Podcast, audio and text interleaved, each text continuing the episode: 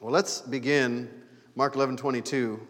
Have faith in God. Jesus said, Have faith in God.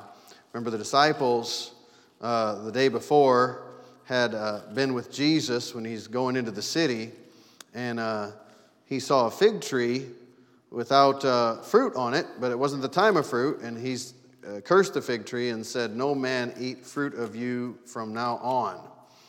Disciples passed by that tree on the way back with Jesus the next day, and they said, um, Master, the, the tree that you cursed is withered away from the roots. Well, one thing to notice is when Jesus does something, he doesn't do it halfway. It's not just a surface action. He doesn't just take care of the symptom, he takes care of the root of the problem. Goes right to the very root, and uh, if it's something bad, cuts it out and then produces what? Something good. And so the disciples were thinking about this and um, they wondered about this. I still haven't even found it myself here. Let me find it. Verse 21 And Peter, calling to remembrance, said to them, Master, behold, the fig tree which you cursed is withered away.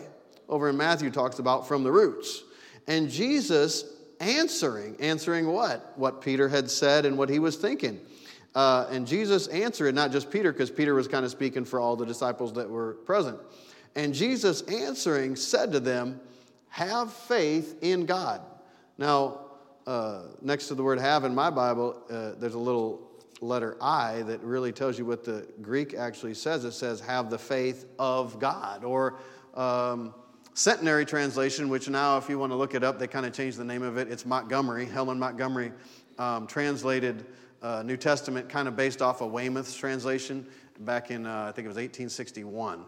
And um, she did that because she saw all these young boys.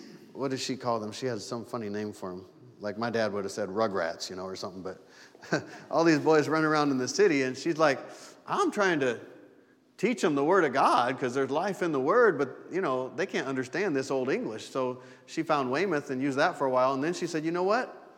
At the busiest time of her life, uh, she said, I'm going to write a new translation. So she wrote the centenary translation. Now it's called Montgomery. Anyhow, she translated this verse, Mark 11 22, lay hold of the faithfulness of God.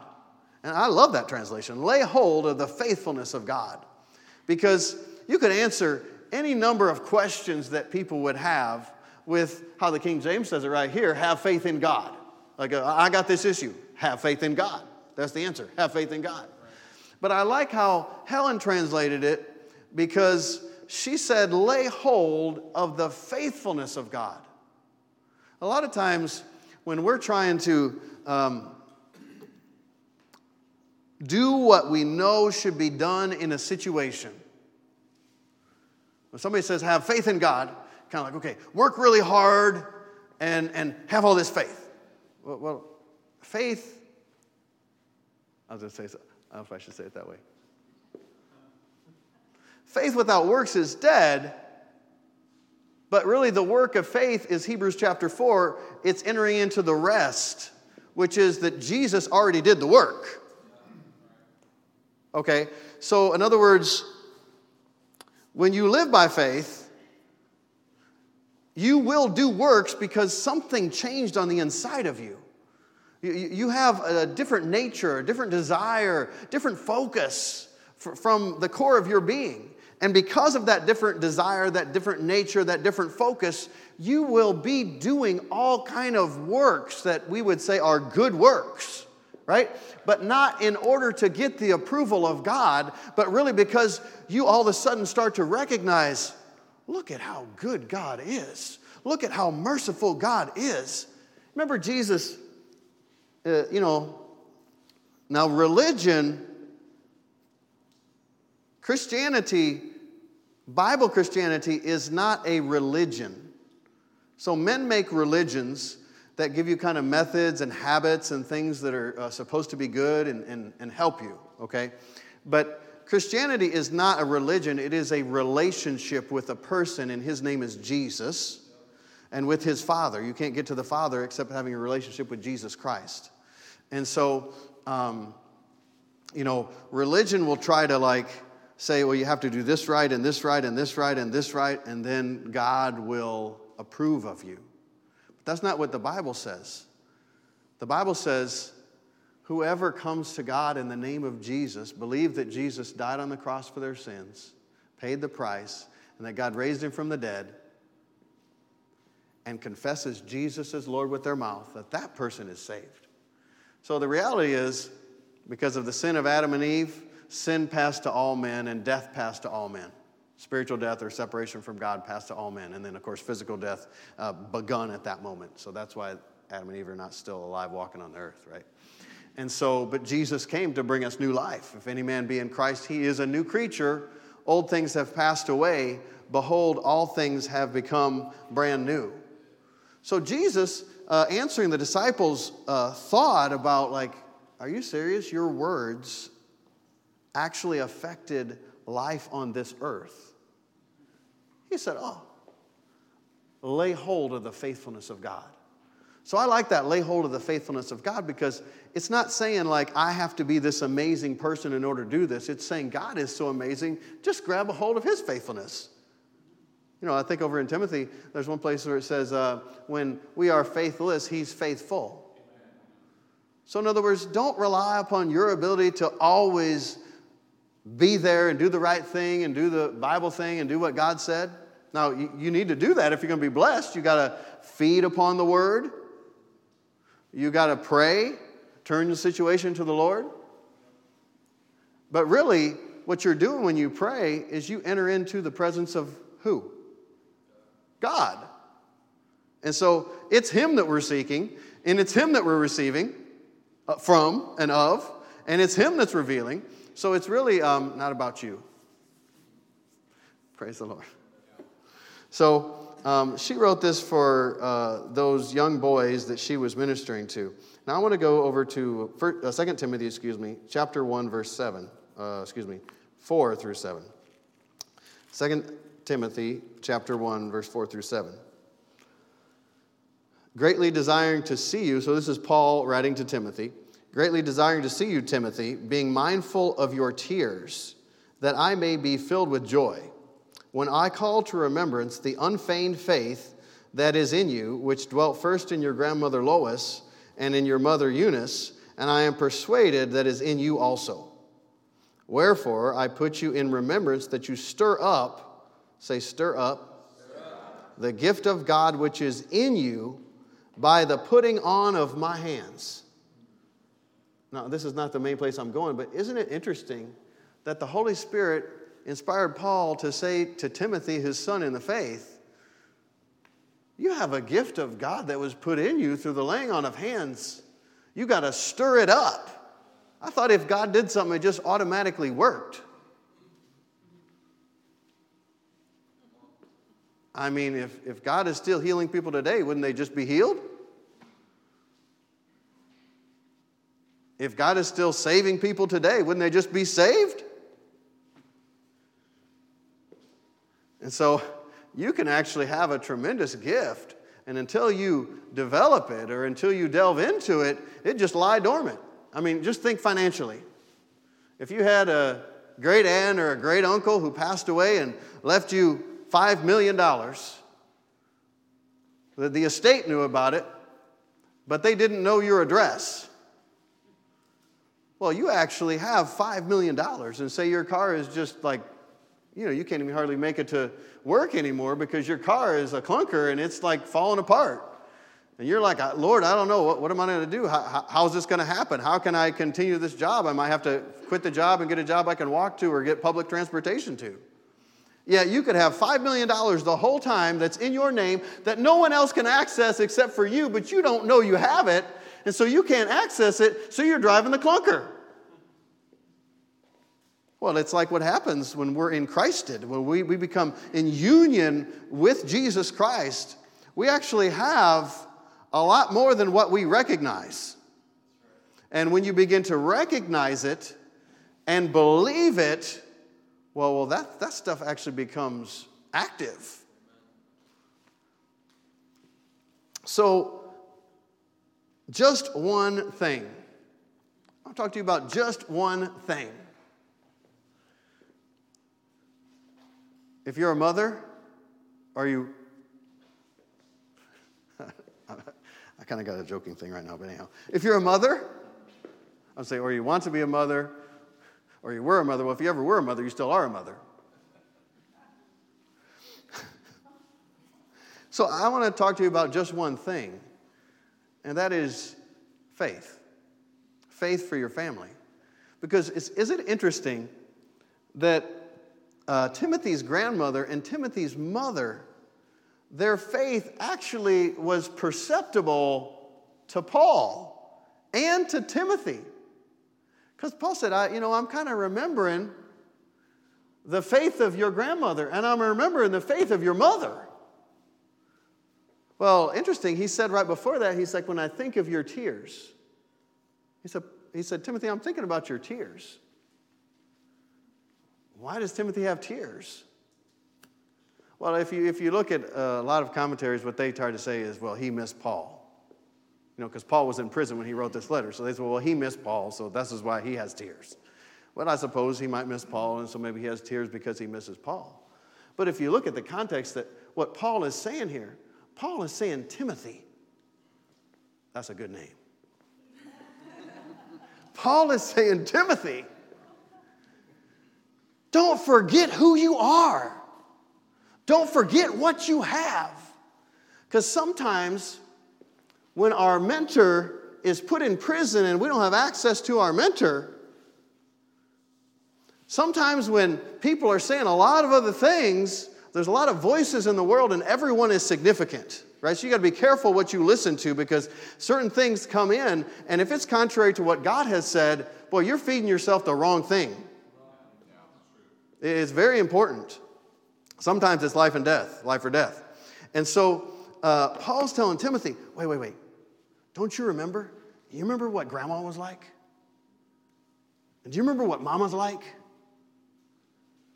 How they would just turn to God in every situation? But I, I love that the Holy Spirit didn't just inspire him to say, the faith of your mother and the faith of your grandmother. So you know you can see you can see faith. But he actually said the sincere faith or unfeigned faith. Literally means sincere. So I don't know. Uh, we got our second beehive this year. So, uh, first beehive is actually doing really well. Now, the first couple years we had a beehive, it was not a healthy hive. And so, you know, we're stumbling through learning, and we're still stumbling through learning, but we're being very blessed right now. So, the bees are very healthy. But you get that, uh, the bees, and, you know, and then bees make what? Honey. Well, I like honey. And so, last year in the fall, we got some honey and uh, from our hive, and we don't have an ex- you have to have extractor and all this stuff. Well, we don't have all that stuff yet. We're gonna get it real soon. But anyhow, um, so Melody just kind of put the um, frame right kind of over a dish and kind of let it drip out and try to open up the caps because the bees will cap every cell with wax, you know, and so some of it dripped out. So we didn't get a lot because we didn't do it the best way, but anyhow, uh, she did it, and so we got a little bit of honey, like maybe this much, and I ate that honey, and I've had uh, fresh honey before, but I had never had honey as good as that honey. I'm like, that is the best honey. Like, what did the, what flowers did those bees pollinate? Because what nectar did they draw? Because that was some good honey. I really like that honey. But you know, because of how she did it, uh, there was, if you look at it, you know, honey is considered sincere when there are, is no wax. Sincere literally means without wax. So it's talking about a honey that's pure. So when you extract the honey, you know, you put it in a machine that'll spin it and put it to the edges, then it drips out the bottom, and then it goes through a little filter, and they have different micron uh, filters with different thicknesses to get more or less wax out, and of course it'll process faster or slower. And so the more wax you get out, the more sincere the honey is. So you got honey, but you got some wax in it. So this is what Paul is talking about with the faith of, of uh, Timothy's grandmother and Timothy's mother that they had a faith without a bunch of other junk attached to it or in there with it. Right? So sometimes you swallow the honey and you got to swallow the wax. Now, I don't mind that because I like to sometimes just eat the comb. But if you talk about sincere honey, it's like pure, it's clean. So sometimes if you see people's faith, you got some wax with that faith. It's not necessarily pure and sincere. So Timothy's having a, a struggle uh, of some kind, and it seems like a, a struggle of confidence because Paul goes on to say, You have not been given a spirit of fear, but a spirit of power and love and a sound mind. Right? Remember the gift of God that's in you, that was placed in you through the laying on of hands. Stir up that gift. And so, Timothy's grandmother and mother modeled a sincere faith because, you know, do children learn by what you say or by what you model? What you say or what you model? What you model. Like you're going to tell them all the right things and they're going to learn a few things. They maybe could regurgitate with their mouth what you said, but really they become what you do. So we've all found ourselves there. So it's just one thing. Do just one thing. Because there is just one thing that you can do, and that is live by faith sincere faith. So you don't have a bunch of other stuff with the faith. In other words, it's the greatest thing you can teach your children, that you can put into your children, is modeling a life of faith. What's a life of faith? Well, it's a life that you have turned over to the Lord. Every situation, everything, all the time. That means you have to be 100% perfect all the time. No, I'm kidding. No, a life of faith is not a life of perfection, but it's a life that is turned over to the Lord and turned towards the Lord. So, in other words, if I am a mother and I model before my children perfection, which never happens, but you might think it happens, I'm going to teach them that in order to be someone who follows God, you have to be perfect. So, a life of faith, sincere faith, that would actually mean that Lois and Eunice let Timothy see that they actually made mistakes, and in that they turned to the Lord. But an insincere faith would probably be something like, I'm just going to uh, show you how perfect I am. I'm not going to let you see my weaknesses and my failings. I'm going to make you think that everything had to be perfect. Because what? Well, that's man's works in there. That's not a sincere faith. A sincere faith is I turn my whole life over to God the good, the bad, the ugly, the beautiful. Everything is turned over to God. And so, if you, as a mother, you do just this one thing, just do one thing. Because you may find you raise your voice when you shouldn't raise your voice. You may find you say things that you find out like, well, that was the most unbiblical thing whatsoever. So, what do you do? Well, if your life is turned over to the Lord, you know, I told you, was it last week, week before? I heard this, uh, I'd never heard before. They said, um, if you're humble, you cannot be humiliated. Well, of all people to be humble before, how about your children? You know, so as a father, I can't really speak as a mother, but as a father, you know, when I make mistakes, then uh, I apologize to my children. Or I'll say, you know, I, I misunderstood, or I, I spoke too quickly, I shouldn't have spoke that way. You know, please forgive me. I'm asking the Lord to forgive me. And so what am I doing? I am, well, I'm keeping my relationship with the Lord and my children right, first of all. But second of all, what am I doing? I'm showing them exactly what they do when they mess up, because they will mess up, just like you mess up. Every one of us mess up. but God is not looking for perfection. He already found perfection, and it was only in Jesus. So stop trying to be perfect. Stop trying to do everything perfect. All you just do one thing you live a life of faith in God. Lay hold of the faithfulness of God. That's why I love that translation. So it's like, hey, kids, uh, this is what we're going to do. We're all going to turn the whole situation over to the Lord. In fact, let's read just a little further. Verse 6 Wherefore I put you in remembrance that you stir up the gift of God which is in you by the putting on of my hands. For God has not given us a spirit of fear, but of power, of love, and of a sound mind. Be you uh, be not thou therefore ashamed of the testimony of the Lord, nor of me his prisoner, but be a partaker of the afflictions of the gospel according to the power of God, who has saved us and called us with a holy calling, not according to our works, but according to his own purpose and grace, which was given to us in Christ Jesus when? Before the world began but is now made manifest in the appearing of our Savior, Jesus Christ, who has abolished death and has brought life and immortality to light through the gospel. Wherefore, I am appointed a preacher and an apostle and a teacher of the Gentiles, for which cause I also suffer these things. Nevertheless, I am not ashamed. Listen to this. This is where I want to get to. For I know whom I have believed and am persuaded that he is able to keep that which I have committed unto him against that day. So think about that.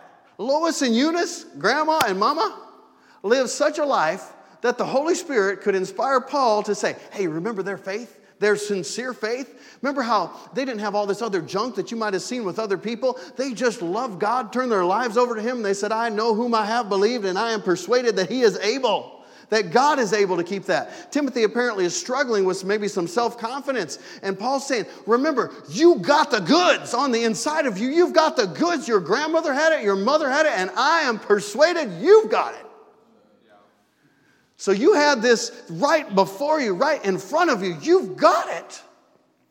Now, um, I don't even know how many years ago. I should, I should look it up, but um, a few years ago, we were, I haven't used this illustration for a while, but it's one of my most favorite illustrations. And uh, I saw a coffee mug online the other day, Pinterest or something like that, and it said, uh, uh, I'm a pastor. Be careful what you say in front of me, it might show up in a sermon. Because you're always looking for illustrations. You're like, oh, you know what that is. Uh, so, um, a few years ago, how do I say this? Maybe I'll add something. Uh, so you can have faith in one area and not in another. And so I didn't always understand the blessing there is in sowing a seed, a financial seed into the kingdom of God. And so um, I started uh, to grow in that arena and sow seeds. And uh, I, just, I almost couldn't get away from it because I just knew like you, you got to sow seed, sow seed. And I'm like, Lord, how in the world are we going to be afford to live in D.C., plant a church? Because I knew that was stirring in my heart. And he's like, you need to sow. So I kept sowing and sowing and sowing. So I tithe, you know, of course, but then we sowed like lots of seeds, like, you know, more than double tithe, like more like triple tithe. So we're like sowing all this stuff. You can't really triple tithe, but you can give that amount. Anyhow, so, um, so we're sowing and sowing and sowing. Well, then we start the church, and I got, you know, I'm still sowing and sowing and sowing. And uh, it can be real busy when you're planning a church. And so, uh, the Lord put on my heart, you need to take your family on vacation because we would really only just go to her folks and my folks when it came time for vacation. I was like, you need to take your family on a vacation, like just just leave it all, like not even with just your immediate family. Okay. I'm like, well, what can we do for like $200, you know? or less, you know? And uh, the Lord said, now, you know, you wouldn't hesitate to give like $1,000 in the offering over and above. And you need to do at least that for your family. And I'm like, so I'll do this and not that? He's like, no, you need to do both. I'm like, both? Like, are you serious? Like, both?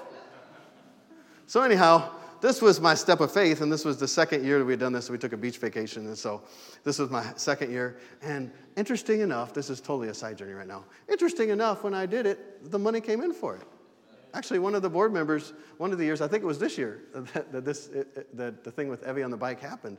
And that was, uh, I was talking on the phone with him, and he said, um, You know what? The Lord just put on my heart we had just booked the trip and I didn't know where the money was coming from. He said, The Lord put in my heart, we're going to send you uh, $1,500.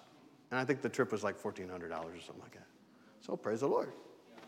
You know, he responds to faith. So, anyhow, So we endeavor to take at least one uh, one week trip where it's just our family every year. So we're down at uh, Hilton Head Island on the beach, and uh, we got like an oceanfront condo. Like you just open the thing and you see the water. Amazing, really good price. And uh, so they have bikes there. If you've ever been there, they ride bikes on the beach because the sand is really hard. Oh, Evie, you're in here. That's good. Am I going to embarrass you?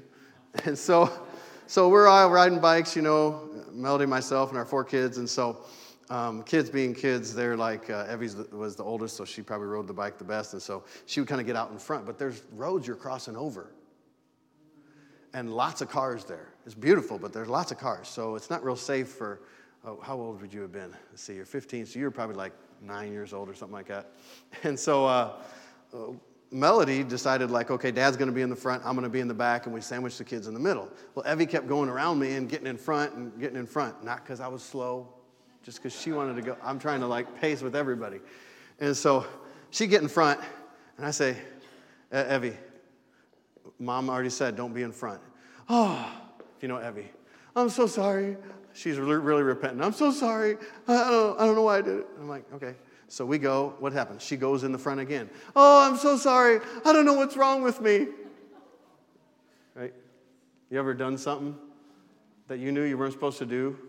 And then you're just like, why am I doing this? What is wrong with me? Like Paul in Romans chapter 7.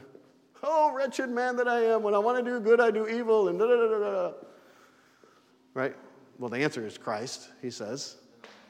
Um, and so the third time this happened, I said, Hold on, Evie. And so we stopped and we had a conversation. And uh, I said, Evie, I said, You keep trying to just do what we're saying.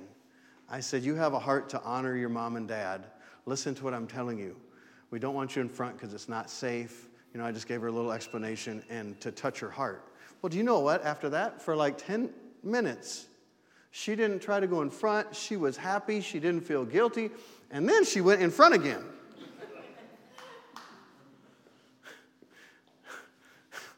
And but this time when she went in front, instead of her being guilty and feeling guilty, she's like, "Oh yeah, I forgot," and went right back. And her attitude was correct. She didn't feel like I am the worst person in the world. And I don't know, I, we weren't talking to you like you're the worst person in the world. We're just like, Evie, don't, don't get in front, you know. And, um, and so that's a real good illustration of the life of faith. That you're not trying to, oh, I got to do this right and this right and this right and this right. You just make an adjustment in your heart. You turn your life over to the Lord from your heart it's with the heart man believes, Romans chapter 9 says, or 10. Um, and um, with the mouth, confession is made unto. So you actually just say with your mouth what you actually, the decision you made in your heart, and then you're saved. And, uh, but that confession of the Lordship of Jesus, that, that affects every of your life. That Jesus is Lord over your parenting. Jesus is Lord over your house. Jesus is Lord over your finance. And so Jesus said, if you want to see miraculous things happen in the natural world around you, lay hold of the faith of God or the faithfulness of God. And you want to see that in your children so that when they have a tough time and it seems like they are lacking confidence, they can actually call to remembrance. Oh, do you remember the faith that my mama has? The faith that my daddy has? Uh, I got that same faith. Because why? It's the same God. I turn my life over to the same God. If He did it for them, He'll do it for me. He never changes. Amen. So do just one thing for your children model a life of faith. And that's not a life with a bunch of other junk in it. That's a life that just is like, you know what? I'm turning every situation over to the Lord. Sometimes you, you don't recognize it, like Evie, you know? Oh, how'd I get in front? How did this happen? What happened? My flesh got so excited that I went to an area I wasn't supposed to go to. Right? But what did she do once she was taught and learned? She's like, oh, I'm sorry, went right back. And she didn't ride with guilt, condemnation, and she never, she didn't do it again. Wow, that was an easy lesson. Just one thing faith in God. Stand with me if you would.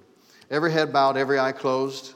If you are joining us today in person or online, and you have never received Jesus Christ as your Lord and as your Savior, uh, in order to go to heaven, you must receive Him. And uh, in order to receive him, you don't receive him because you do a lot of good works or a lot of good things.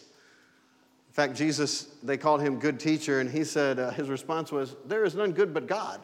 So, in other words, look to God. He is the one and the source of all goodness.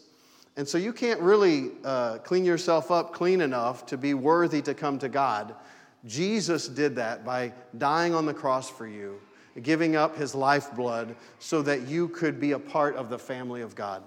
I grew up, um, love my family, but some of my extended family, my uh, great aunts on one side, uh, I asked them one time, um, when did you accept Jesus Christ as your Lord and as your Savior? And they said, well, uh, we've always done that. And I said, well, you can't have always done that. The Bible says, as many as received him, those are the ones he gave the right to be the children of God. So you must receive Jesus Christ as your Lord and as your Savior.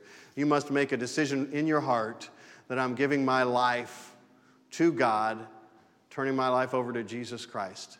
When you do that and you confess Him as Lord, the Bible says you will be saved. In that moment, you're made a new creature. Every old thing has passed away, the Bible says, and everything has become brand new. In other words, all of your sins are forgiven, all of your guilt is gone. You're just as right and just as pure and just as holy as Jesus Himself is. That's what the Bible says. Hallelujah. Religion might say you got to do a lot of things in order to get there. That's not what the Bible says. 2 Corinthians 5, verse 21 says that Jesus became sin that we might become the righteousness of God in Him. Amen. I'm going to pray a prayer in uh, just a few seconds here. And when I do, if you've never given your life to God through Jesus Christ, I want you to, and you'd like to, I want you to pray that prayer with me. Online, you can. Uh, raise your hand on the, you know, there's on raise your hand button on there. Um, and here, with every head bowed and every eye closed, if you'd like to turn your life over to Jesus, I want you to slip up a hand. I'm not going to call you up or embarrass you, but we're all going to pray together in just a second. And when we do, if you pray that prayer from your heart, God will hear your prayer. He'll answer your prayer. He will come to live on the inside of you. You'll have a relationship with a new person, and his name is Jesus. He will heal you everywhere you hurt. He will deliver you from every place that you're bound. If you need healing in your body, He will heal your body. He's doing the same thing. He doesn't change. He went about doing good and healing all that were oppressed of the devil because God was with him. Amen. If you'd like to receive Christ, or if you've already been born again and you'd like to uh, pray with us, we're going to pray this together. Say, Oh God. I believe Jesus Christ is your Son and that He died on the cross for my sins and that you raised Him from the dead so I could be right with you. Jesus, I receive you as my Lord, my Savior. I'm going to live for you. I turn my life over to you. Father God, Thank you that now you're my Father, that I'm right with you, that my sins are removed, that I am cleaned up, brand new. In Jesus' name, amen.